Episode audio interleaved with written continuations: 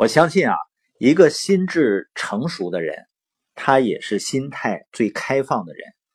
他也会更有安全感，他不会担心这个，害怕那个。那保持开放的心态是很重要的，因为我们大脑呢有个运行的机制叫做选择性输入。什么意思呢？就是你发现很多人身上都有这个特征，就是他们只能听到自己喜欢听的。只能看到自己喜欢看的，这样的特征呢，并不是说百分之百不好，因为很多时候呢，它对我们来说甚至属于自我保护的功能。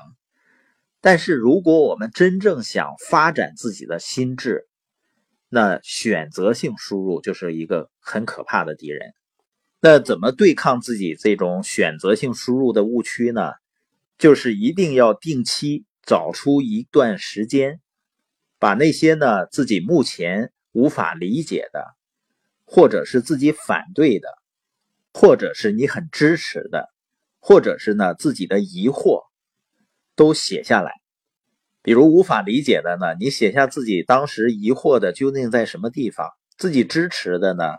记录一下自己几个支持的理由或者实例；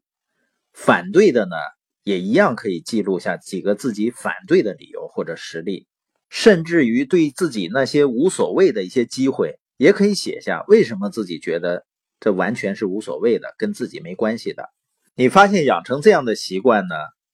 就能够使我们具备一个反复思考和深入思考的能力，然后避免成为选择性输入的受害者。另外，关于学习和进步呢，有的朋友就问说：“我好像……”在某一个阶段呢，感觉不到自己的进步了，所以呢，也学的觉得没有啥意思。实际上，在我们学习的时候啊，就是我们的进步和时间的关系啊，它肯定不是线性的。也就是说，不是你随着时间的推移，你每天都能够感觉到自己在持续的进步。它是什么呢？一般是阶梯状的，就是有一段时间呢。你好像感觉自己没有一点点进展，但是在某一刻呢，突然开始感觉突飞猛进的成长，然后呢，又是长长的一段所谓的平台期。实际上，如果我们能够真正保持每天学习，我们的成长最终也是一种复利式的增长。这个复利增长呢，大家应该都能理解它的威力，就跟爱因斯坦说的。这是最伟大的发现，人类。举个例子呢，就是说，如果你每年存一万四千块钱，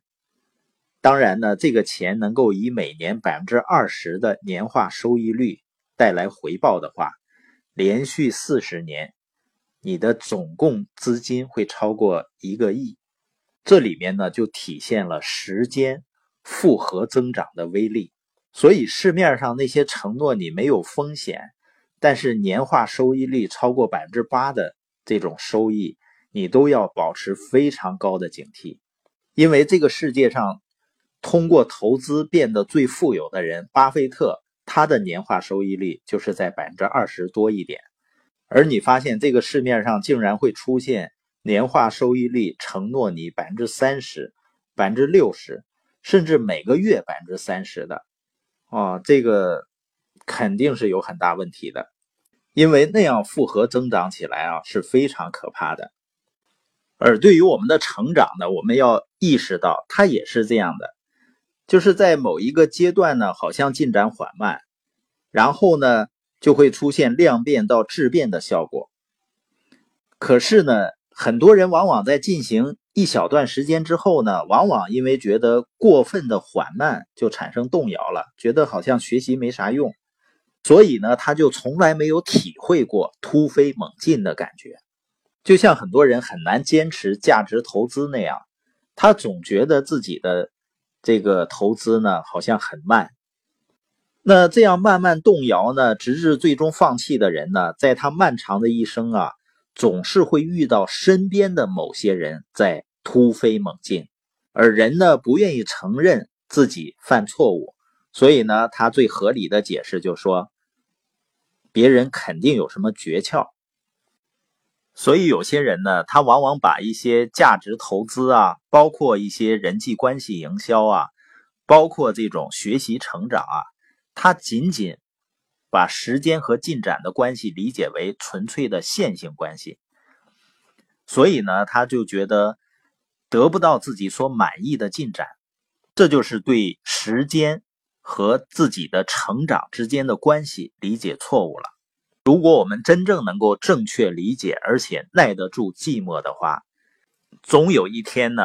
你周围的人会忽然惊讶的发现，你好像是一夜之间，或者是突飞猛进的得到了发展。当然呢，他们可能更多的认为你是撞了大运，而不是时间复合积累的结果。